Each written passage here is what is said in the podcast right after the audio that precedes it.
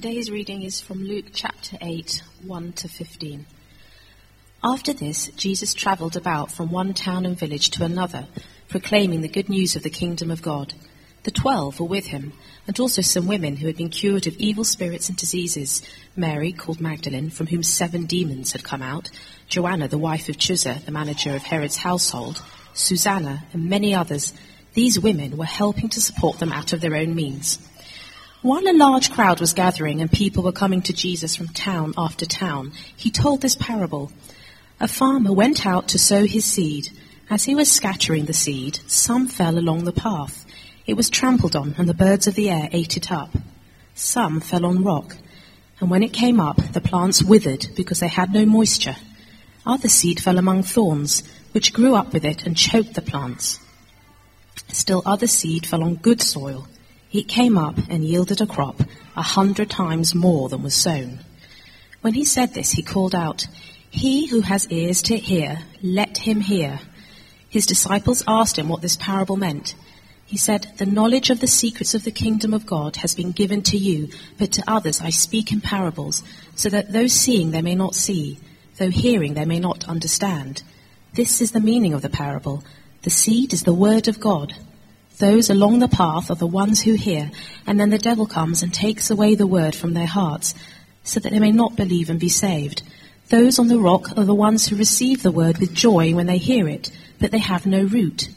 They believe for a while, but in the time of testing, they fall away.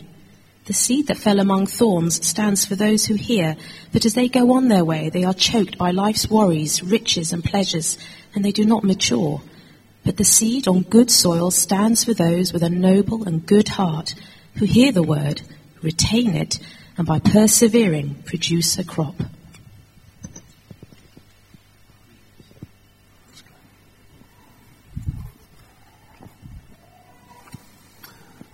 Well, good morning. How are you? Good to see you. Um, if you don't know me, my name's Barry, one of the um, uh, pastors here at St. Paul's.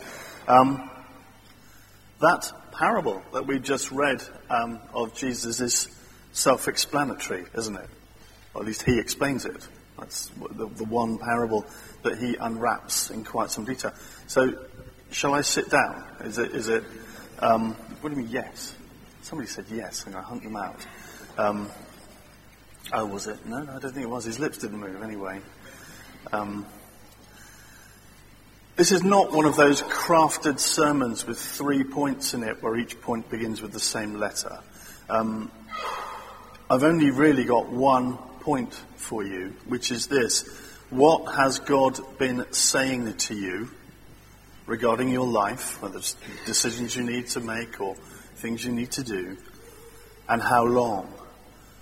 And as a consequence of that, what is the condition of your heart to hear that and obey.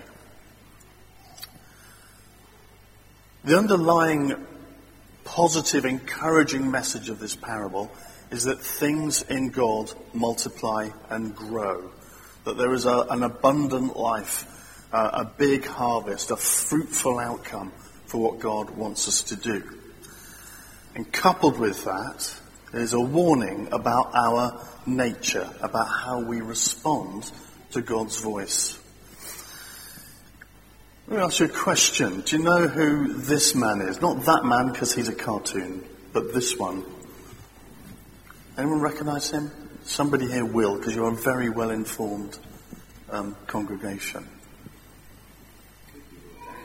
Could be. Could, my dad doesn't look like that, but um, I guess it could be, or, or, or, or me in six months' time. Um, it could be, you're right. If, I'm surprised because you've been, you've been um, lapping up the fruit of this man's life for the past two or three weeks. You've been rejoicing in it. His name is Ludwig Guttmann. And some, some, okay. Did you get it, Karen? She did, okay. And he is the man credited with birthing the Paralympic movement. And um, you might not guess it from his name, but he's German. Um, But his work, his pioneering work, was in Stoke Mandeville Hospital during and at the end of the Second World War, because he'd, he'd fled from Germany and found work here. And what he did was that he pioneered revolutionary techniques and therapies for engaging with soldiers who had spinal injuries, not by um, putting them in a bed and nursing them to death, literally, but by getting them out and playing sport. So what you saw in Stratford over the past three weeks started with a wheelchair archery competition in Stoke Mandeville Hospital grounds. That's how it started. Within three years of the end of the war, there was something called the 1948 um, Wheelchair Games, coinciding with the Olympics that were held uh, that year and he decided to create an elite sports competition uh, for people with disabilities. Um, 1952, they were held again, and this time, um, well, in 1948, only it was only British, only British competitors, just one country taking part. We still came third in the medal table. I can't work that out, but um, that seems to be something we do. Um, in 1952, there were two countries because the, the, the Dutch joined in. Um, and therefore it became an international competition. By 1960, the wheelchair archery competition in the grounds of the hospital had 400 athletes from 23 countries. By 1976, there were 1,600 athletes from 40 countries. And this year, there were 4,200 competitors from 147 countries. That's just multiplication of numbers. Far more significant, I think, was the complete and utter change in attitudes that that man's vision in a field outside a rehabilitation hospital in Stoke Mandeville produced in us. We started to look at people as people, not as people with disabilities, and think, okay, this is just another classification. These people are elite athletes. They happen to have maybe a limb missing or an eye missing or something um, um, that makes them physically incomplete. But that is all. Apart from that, they're just human beings with a passion. And he received a seed of vision in his heart and he went with it. He never stopped being a doctor. He didn't get ordained or anything silly like that, you know. But look at the growth in what he did and the fruit and the amazing multiplication of his work. And that, I think, is what Jesus would call, or at least an example of, the kingdom of God and the multiplication. And his analogy with the seed and when it, when it, when it's allowed to germinate and grow and given full rain, that's what happened. So let's look at what Jesus actually said. First of all, why is he teaching in this way? He spends a lot of time, Jesus, talking to ordinary folk, revealing profound truth. And his purpose was to come, obviously, and introduce us to um, the kingdom of God. He wanted to make something invisible visible to bring something to people's attention and say, this is reality, not what you think is reality. The problem he encountered, and the one that we encounter, is that the kingdom had become invisible. For thousands of years, even before he came, people had chosen to go their own way, and over time, the ways of God and his heart and character become obscured. Now, don't you find that everyday life carries that danger. That there's a momentum, a kind of conveyor belt to the way life is that gradually takes you back from this radical difference that God calls us to. And before we know it, there's almost no difference in our life. And this is so corrosive and misleading that it becomes known as worldly wisdom. We start to give it a status that it perhaps doesn't deserve. And our hearts become even harder to hearing what God is saying to us. And there is, I think, something about life that underpins the radical wisdom of this parable. That life takes us down paths where where the seed falls, it can't grow. And in order to find a place where the seed of God's word can grow in us, maybe we need to walk somewhere else because the ground is too hard. We'll come back to that in a minute. Secondly, how did Jesus teach? He entered history, God became man. Am I making a rather odd noise here? Shall I? Um, do you want to change mics or? I'll just carry down. Maybe, maybe turn me down a little bit. Okay. Um, Jesus takes a story here from everyday life that people would understand, and um, through it reveals something amazing and life changing. That's basically his style. If he came today he pro- uh, to speak to us, he probably wouldn't speak about farming because we're not really familiar with what they do, are we? We just think it, we open a box and out comes the, you know, the, the thing, whatever it is. Um, we've no idea how that got to be on our, our table at all. But in, the, in those days, that they would have known everything about that. If you came today, you'd probably talk about computers or starting a company or writing a book, doing something that we would understand. And we call these stories parables and often define them. That the oldest definition I can remember is an earthly story with a heavenly meaning. Have you ever heard that phrase? An earthly story with a heavenly meaning. And I don't think that's untrue, but I do think it's misleading.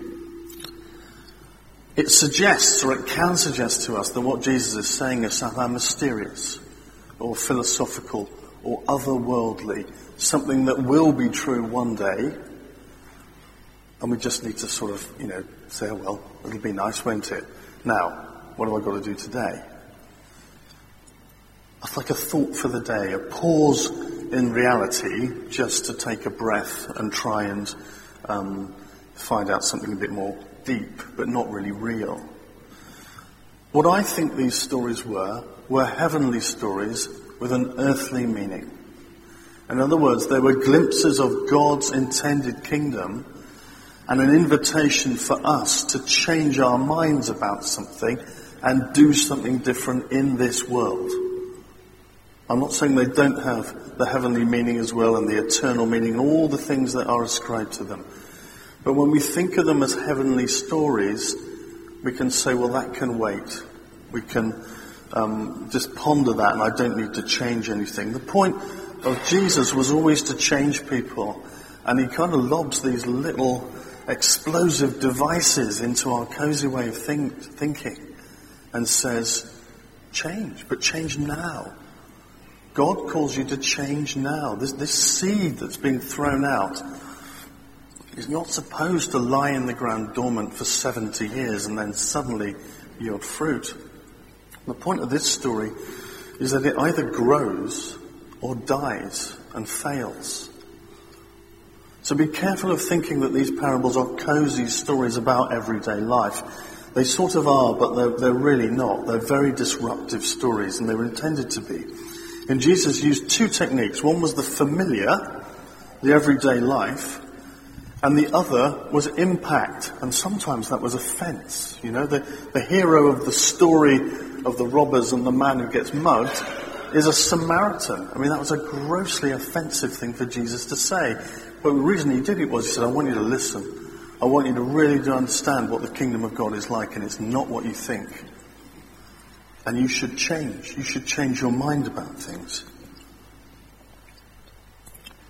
So the familiarity in this story is the setting, growing food and the multiplication in a seed, and all things to do with planting and growth and, and farming and, and so on. And the accusation, the offense, is that so much of what God says to us, so much of that seed, is actually wasted and lost and falls on hard ground where it doesn't grow. Um, and in, in this um, story, and also in the Matthew version of it, is a quote from Isaiah, which talks about um, you know, your hearts will become hard. You will hear, but you won't understand. You will, God will keep speaking to you, but you won't respond. And when I see that quoted there, I realize that Jesus is being very, very serious because the message of Isaiah was extremely strong and profoundly, I wouldn't call it negative because it was a warning about destruction. And warnings about destruction are positive things.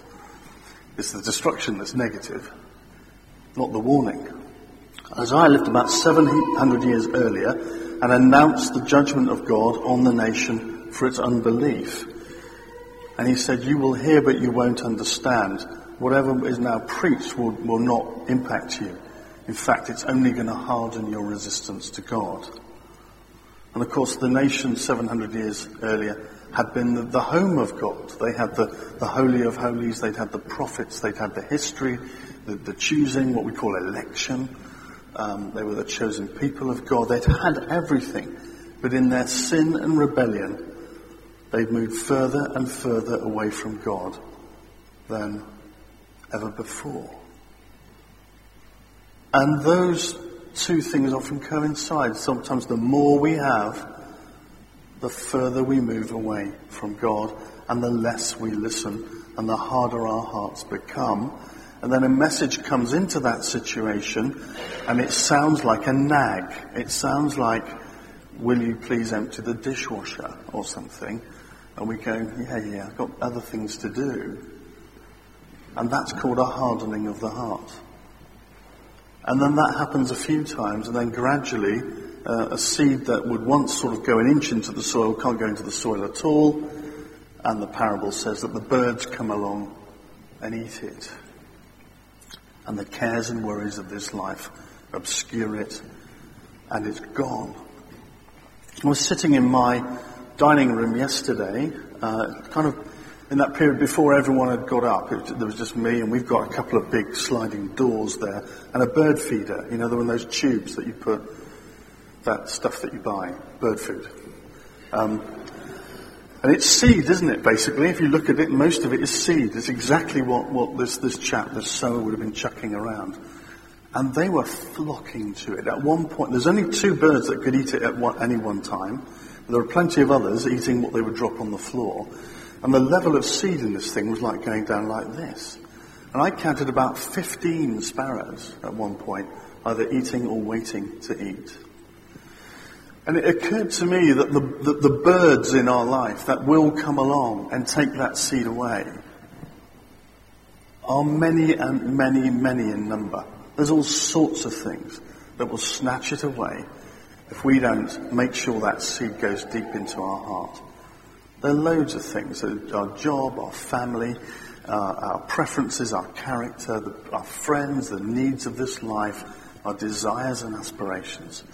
And they, if, we're not, if they're not subject to discipline and obedience and, and, and humility before God, it just snatches the word away and we're no longer radical. We're just the same as everybody else.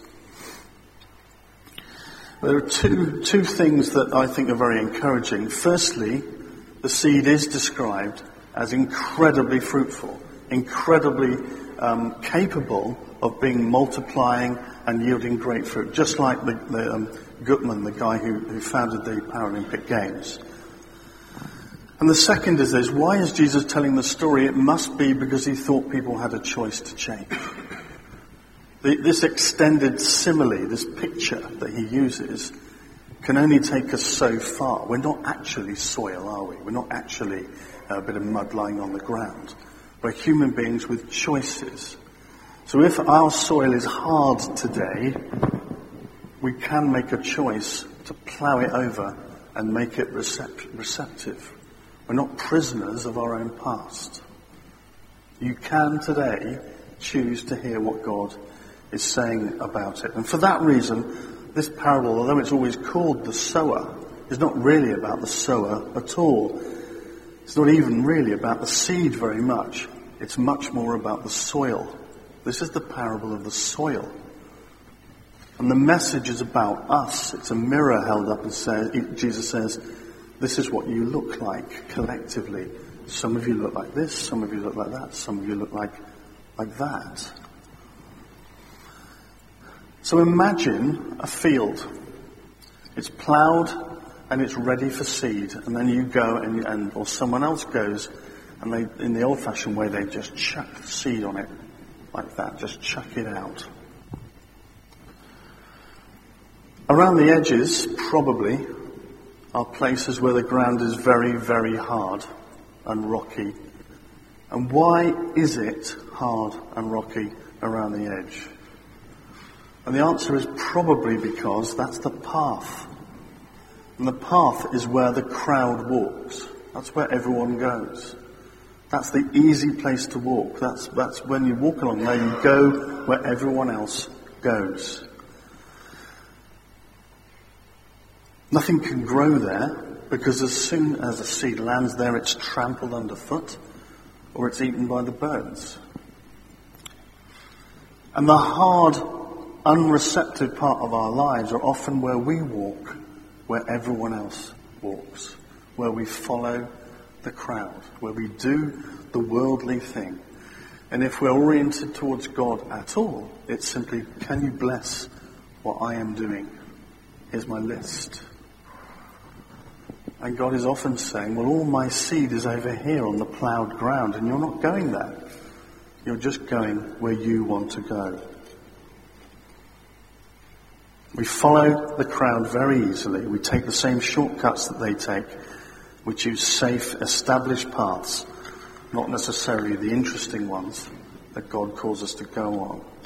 We file God's word away for later. We hope that there's a better time to do it or we reject it outright, but the seed doesn't grow.